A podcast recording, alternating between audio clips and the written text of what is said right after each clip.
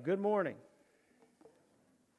Good morning again. I tell you, um, we got a lot of people here and there and out and gone, and so I'm filling a couple different roles. Don't worry, next week you'll only see me once, maybe twice, okay? But uh, this weekend or this this week, there's a lot. I would ask you turn to John, John chapter one, John chapter one over the past few weeks, uh, with, uh, with of course some, some unscheduled breaks in between, we have been talking about essentially the plight of mankind. We realize that mankind, from its very beginning, chose to ignore the Word of God. Now, I don't mean the, the Bible, the canonical Bible, the way we have it in our hands right now but it was the very Word of God. It was the command and direction of God. It was the original design of God to follow Him, to honor Him, to obey Him, to live out the way He designed life. And that's the way we were created. That's the way human beings were created. I'll tell you, no human being that ever exi- that exists or ever existed has lived up to their full potential. You know that? Nobody that's ever existed. I mean, you're built for incredible things. You're built for things you don't even know yet. You're built in the very image of God. Now, it doesn't mean that you're God or gods or anything like that. But it does mean that there is the nat- or there is the character of God built in to each of his creations. And yet, from the very beginning, human beings said, I want different or I know better or I want to go beyond my created purpose. That's pride. I want to be like God. I want to know as God knows and know more than God. And so they were tempted by something that is evil. After that, we realize that since man has fallen, there must be a guide. There must be some sort of steward that's going to lead them through life in order to bring this promised someone or something that's going to make it very good again. And today, today is that day. Let's pray. Father, again, we thank you. We ask, Father, that you would open our eyes to the truth of Scripture, that you would open our eyes to the love and forgiveness of Jesus, that you would open our eyes to the fact that Jesus gives us our full meaning and purpose and the ability to live out what we were, how we were created and why we were created. Father, we ask that you would work upon the hearts and minds of those who are here to say yes. Say yes to the forgiveness of Christ. In Jesus' name, amen. So the guardian was the law, the steward was the law.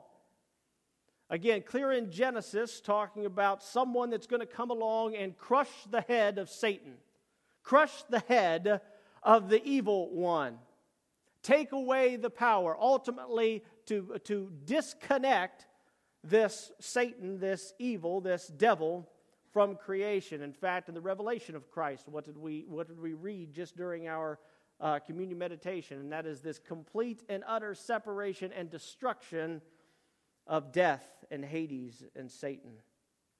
The Israelites throughout this time lived with the law after the fall, after the flood of mankind, after the establishment of the Israelite nation, after their time in Egypt, after their exodus back to the promised land where Abram was promised to live, now we have them experiencing and living through the law, wrestling with the law, and wrestling with God Himself. Anybody ever done that? I have. I have recently wrestled with God. And this going on for about 2,000 years. Not quite 2,000 years, but almost 2,000 years. Here's the problem. Even with this law that we talked about last week, things were not getting any better. They weren't getting better in the hearts and the minds of the people because it wasn't meant to be, make the hearts and minds of the people pure. It was to point to the fact that they need someone or something to come along and make it very good again. The rest of the world ebbed and flowed. It progressed, it regressed, it digressed. But the hearts and minds of the people who knew God still continued to crumble. through this time, there were kings of Israel that were risen up. Uh, uh, we'll talk about this, or raised up, and we'll talk about this next week as we look at the fall of Saul. Some good, some of these kings were good, but the vast majority of these kings were bad that ruled over Israel and later on the southern kingdom of Judah.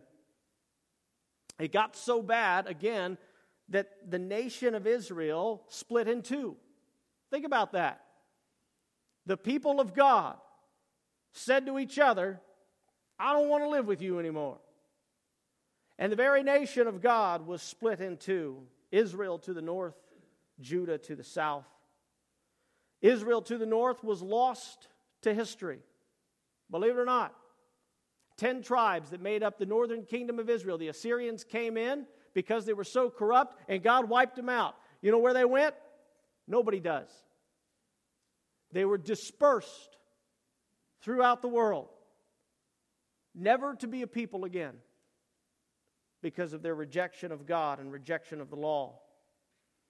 The kingdom of Judah, the southern kingdom, that was a little better for a time, but then God said they became even worse than the nation of Israel. God refers to them as an unfaithful wife. And so later the Babylonians came in and hauled Judah off to, into captivity. This was done in three phases, but they hauled the southern kingdom off. Not to be lost forever, not to uh, uh, be erased from memory like the northern kingdoms. There was always a remnant that God has. This exile happened about 600 years before the coming Savior. The point is this no one kept the law. No one. Their, their ancestors saw God in the wilderness, they saw the Red Sea parted. They heard the thunder, they heard the lightning, they saw the clouds of fire. They were there. And they still didn't keep the law. They still didn't honor God. James chapter 2 tells us this, and you've probably heard this before For whoever keeps the whole law and yet stumbles at just one point is guilty of breaking all of it. We don't live under the entirety of the law today. We live under these, these portions of the moral part of the law. But I've been guilty of breaking the law. You've probably been guilty of breaking the law. Far be it from me to say that about you. Maybe one or two of you. After 70 years in exile, these Israelites, we'll call them all Israelites now, the Israelites were allowed to return home. They began rebuilding the temple. And for about another 100 years, maybe another 120 years, there were still prophets there were still people, there were still teachers, there were still leaders trying to reveal the word of God to the Jewish people, but they never listened. They never listened. All of this stemming from the original fall of mankind. And finally, finally, after about 100 years being back, silence. Think about that. Your entire history is consumed by revelations from God. And now, in your life, in your generation, silence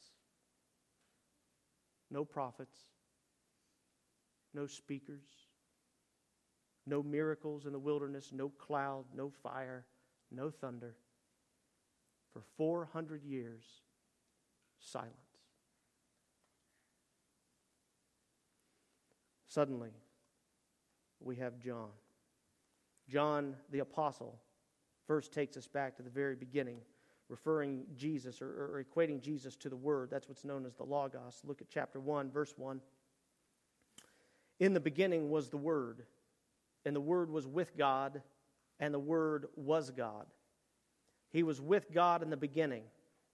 This is this reference to God the Son. God is three persons three distinct persons that make up the one true God God the Father, God the Son, and God the Holy Spirit. John is referring to God the Son, and he equates God the Son to the eternal Word of God, always has been, always will be. In the beginning was the Word, and that Word is Jesus. Verse 2 He was with God in the beginning. Through him, referring to the Son, through him all things were made. Without him, without Jesus, nothing was made that has been made. In him was life, and that life was the light of mankind. The light shines in the darkness, but the darkness has not overcome it. This Savior, this one, this something that's going to come along and save us, this was not an afterthought by God. You know that? You understand that, right? God doesn't go through history and realize that he or people have screwed up and say to himself, I've got to figure out some way to save this creation. No, from the very beginning, from the very beginning, God the Son, Jesus Christ, the man who walked the earth, Jesus was there. In fact, it was through God the Son that all things were created. Things on the earth, things in the cosmos. That was his role. He built it, he set it into place. And not only that, he holds it together. He keeps the thing working, he keeps the thing operating. That's God the Son. That's the Jesus that died on the cross. He's not an afterthought, He's not a lesser God. He is the one that built it all. After 400 years of no prophets, after 400 years of no prophecy, after 400 years of the law being twisted and added to and becoming something it was never meant to be, after 400 years of corrupt kings and even priests and temple servants, after 400 years of losing an identity and people lost and confused for generations, look at verse 6. There was a man sent from God whose name was John. That's John the Baptist, not John the Apostle, who's writing the account. He came as a witness to testify concerning that light so that through him all might believe. He himself was not the light. That is, John the Baptist was not the light. He came only as a witness to the light. This was huge. After 400 years of no one hearing any prophets, after 400 years of no one understanding and being revealed the mind of God, after 400 years of the very values and holiness and this moral standard of God beginning to crumble into something that was unrecognizable, here comes a man who says, I'm speaking for or providing the words of God. It was a prophet. This is huge. And by the way, this prophet did not come in finery. This prophet did not come well rehearsed and polished. This prophet is what we would think of the crazy guy. Have you seen the guy down by the Jordan River? He's nuts. Yeah, we don't let our kids go down there and play, trust me. Oh, well, that guy's down there. That's what he was. That's what you'd see. That's what you'd experience. Let's not get confused here. Let's not turn a blind eye to the message just because the messenger might not be what we see and what we notice and, or, or what we expect. John the Baptist comes along, a real prophet. Many flock to John the Baptist, desperate to hear the word of God. And that's the same role we get to play. We get to speak the very words of God to others. John the Baptist is a huge figure in Scripture. In fact, it was John the Baptist that Jesus referred to as the greatest man born among women, or from women, or from a woman. We should probably look that up if you get a chance. That's what it says. And yet we participate in the same thing telling people, telling people about Jesus. This is what Jesus did for me. This is what I see now. This is what I understand. This is what changed my life. You don't have to prove Jesus. You don't have to argue for Jesus. You tell what you saw, what you heard, what you know, what you experienced. That's it. That's being a witness. John came as a witness. Many flocked to him. Others responded with disbelief. I picture this scene being played out. There's a prophet down by the River Jordan, or at least he claims to be. And someone else says, What? Oh, that's impossible. There hasn't been a prophet around here for 400 years. God has given up. Look around. Look at this world. Look at my life. God doesn't care anymore. God has left. We're on our own. It's So easy for people even today to fall into this trap. Look at this charred earth. Look at this charred or scarred life. God doesn't care. He's too distant, if there even is a God. Fortunately, we know better, we have heard better, and I hope that we believe better. Verse 9 the true light that gives light to everyone was coming into the world. Now, God told us something was going to happen. God told us something was going to happen at the very beginning of creation. All of Scripture is laid out in the first three chapters of Genesis. The rest of the Bible explains what God did in the first three chapters. God told us someone was coming. God told us something was coming to be sacrificed to what? To cover us. We stood before God ashamed. We stood before God fully exposed and ashamed. And God said, Something's going to come along to cover you, to make it right again, to make it good again, to eliminate that shame in your life. Genesis 3:15 once again and I will put enmity between you that is Satan and the woman and between your offspring that's those who pursue evil and hers he will crush your head but you will strike his heel this Savior will crush the head of this terrible snake, the devil. But remember, the snake will strike his heel. This is not going to be an easy battle for Jesus. Satan is going to put up a fight. There's going to be hardship involved. There's going to be pain. There's going to be suffering. And there's going to be hurt inflicted upon our hero. If Jesus went through that, we ought to expect those things to happen in our life. If we're going to follow Jesus, if we're going to follow the one who loves us. But here's the real tragedy. You ready for this? It's the real tragedy then and the real tragedy now. Look at verses 10 through 11.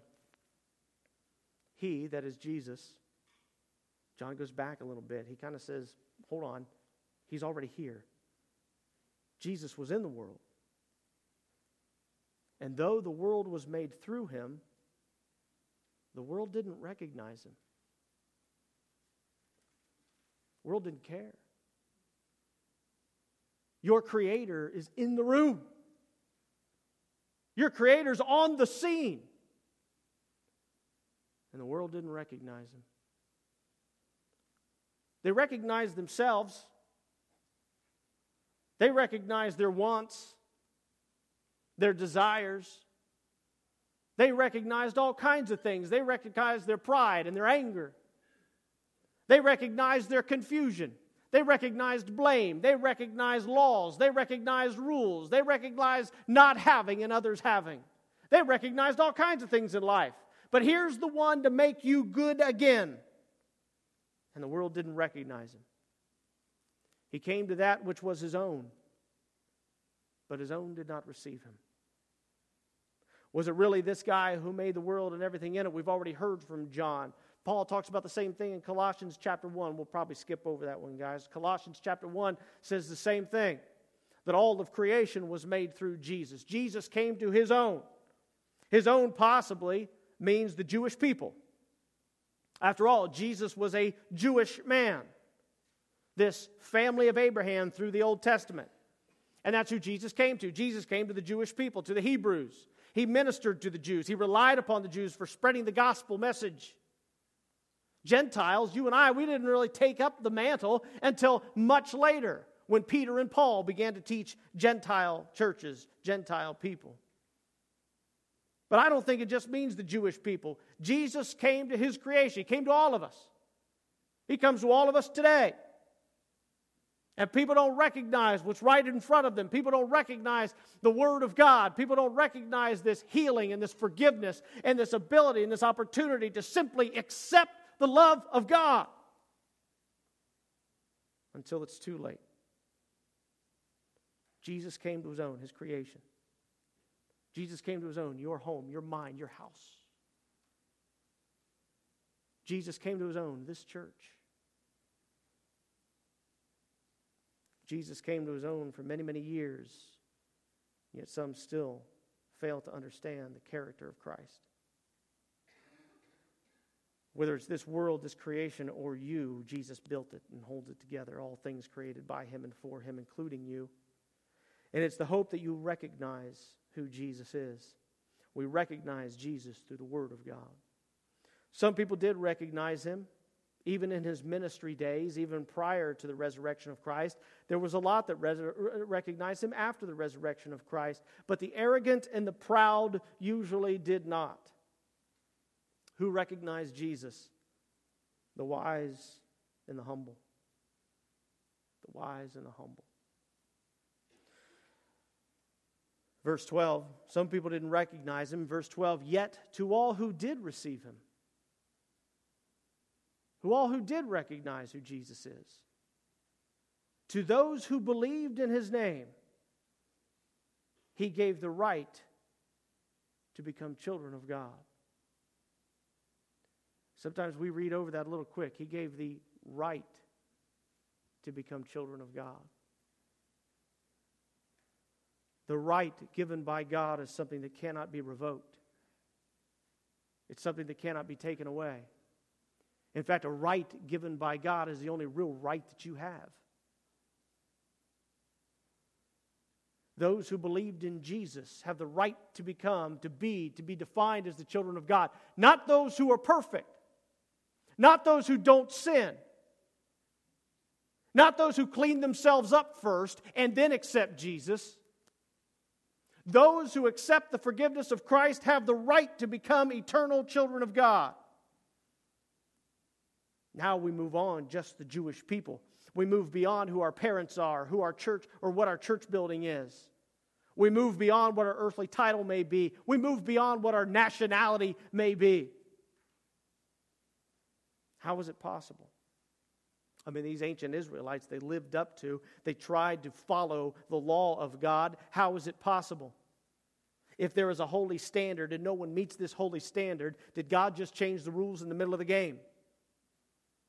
Matthew 5, 17 through 18 says this These are the words of Jesus.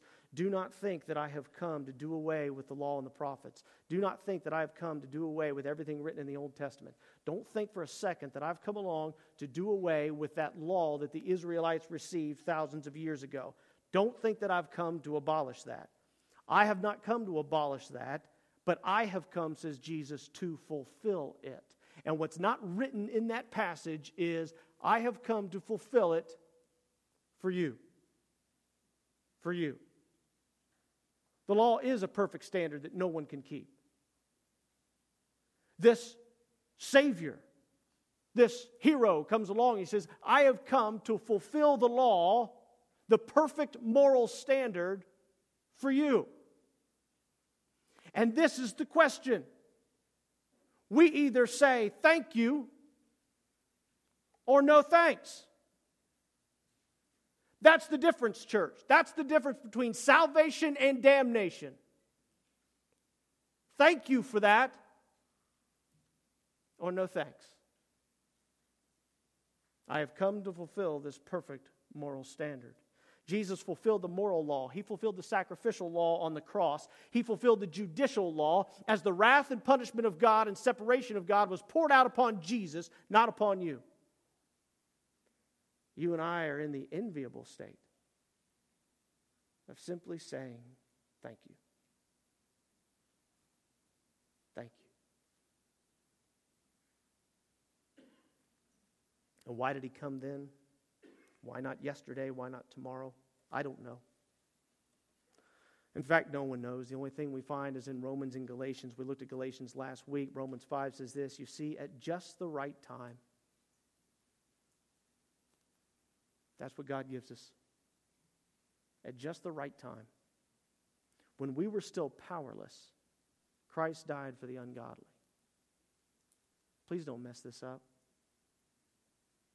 Christ didn't die for the righteous.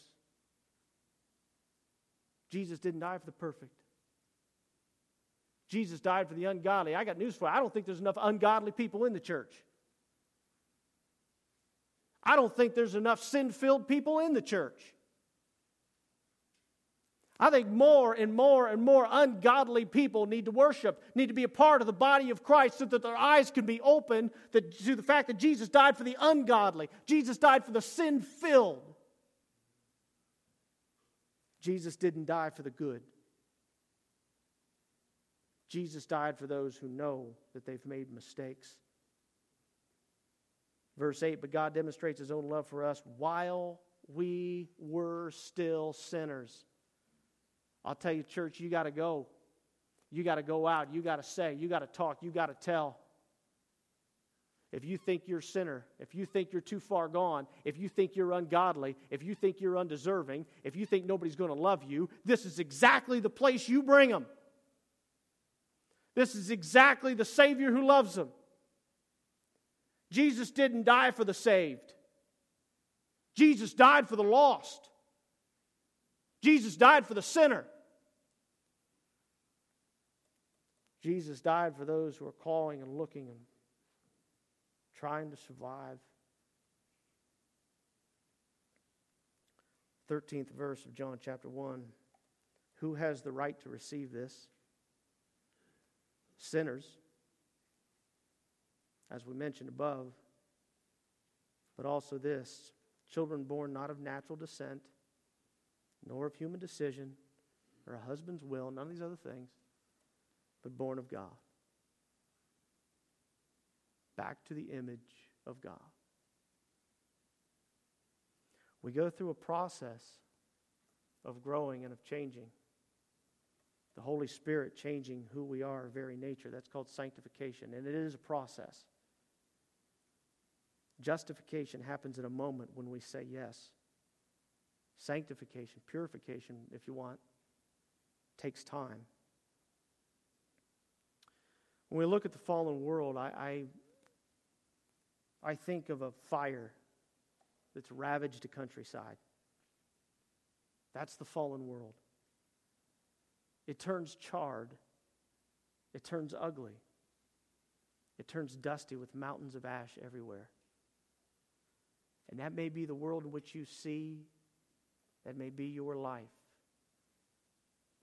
Everywhere you look, it looks like death. And then a caretaker comes along and he plants a beautiful plant. Maybe a flower, maybe a stalk of corn, maybe a tree. Eventually, this plant sprouts in the midst of what is ugly. And the caretaker says, That's what you were meant to be. That's what I created you to be.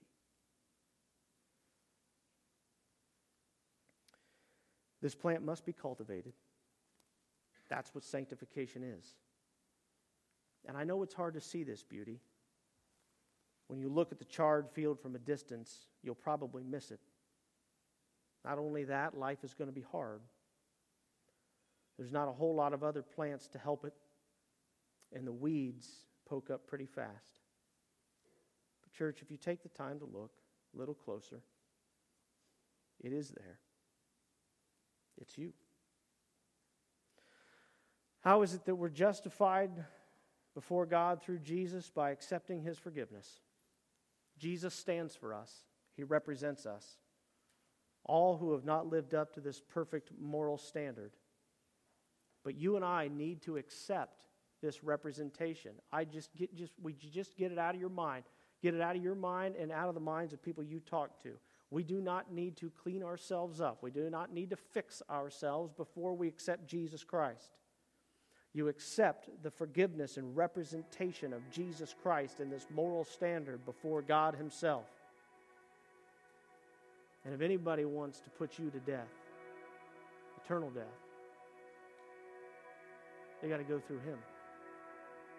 I'm reminded of the Queen's champion. I'm a big uh, I don't know. I've read Malory and White many times. I'm reminded of all these Arthurian legends, you know. And there was uh, there was the Queen's champion. If the Queen did something wrong, and if you remember the story of Arthur, the Queen did multiple times. But if the Queen did something wrong and you wanted to put the Queen to death, that was just fine. But you had to go through the Queen's champion.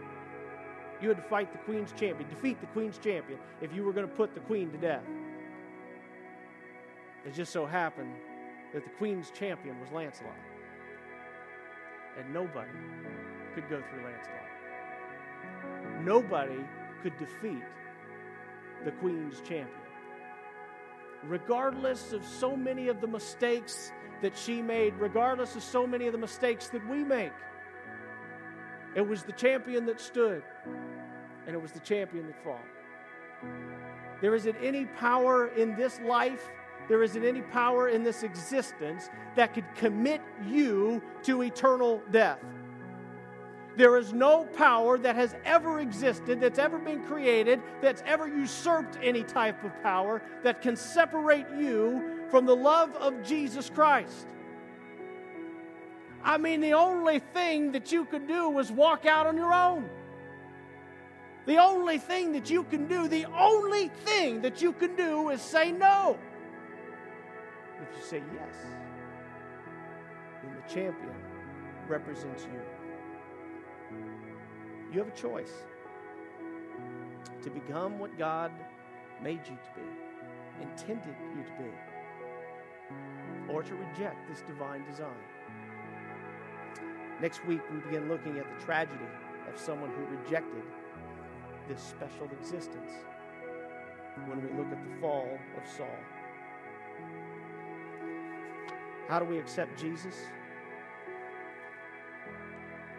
Well, the Jewish people heard the message on the day of Pentecost. They were cut to the heart. They believed it. And they asked the question We believe. What do we do now? That was the question. And Peter said, Repent and be baptized. Every one of you. In the name of the Son and the Holy Spirit. For the indwelling of the Holy Spirit and the remission of sin. That's our response. It's always open. It's always available. It's available today. Let's pray. Father, we thank you for Jesus. Thank you that we are saved. We thank you that we have tremendous value. We thank you that we have certainty that we live forever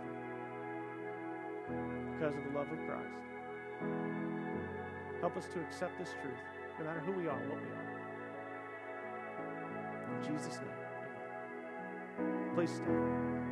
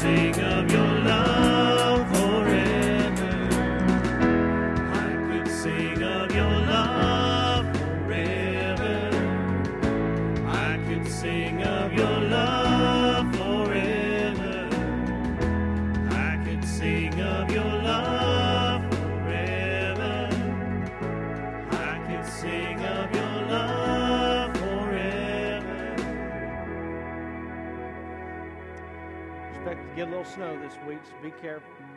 If you need my address to plow out my lane, just let me know. Let's pray. Father, we do thank you once again.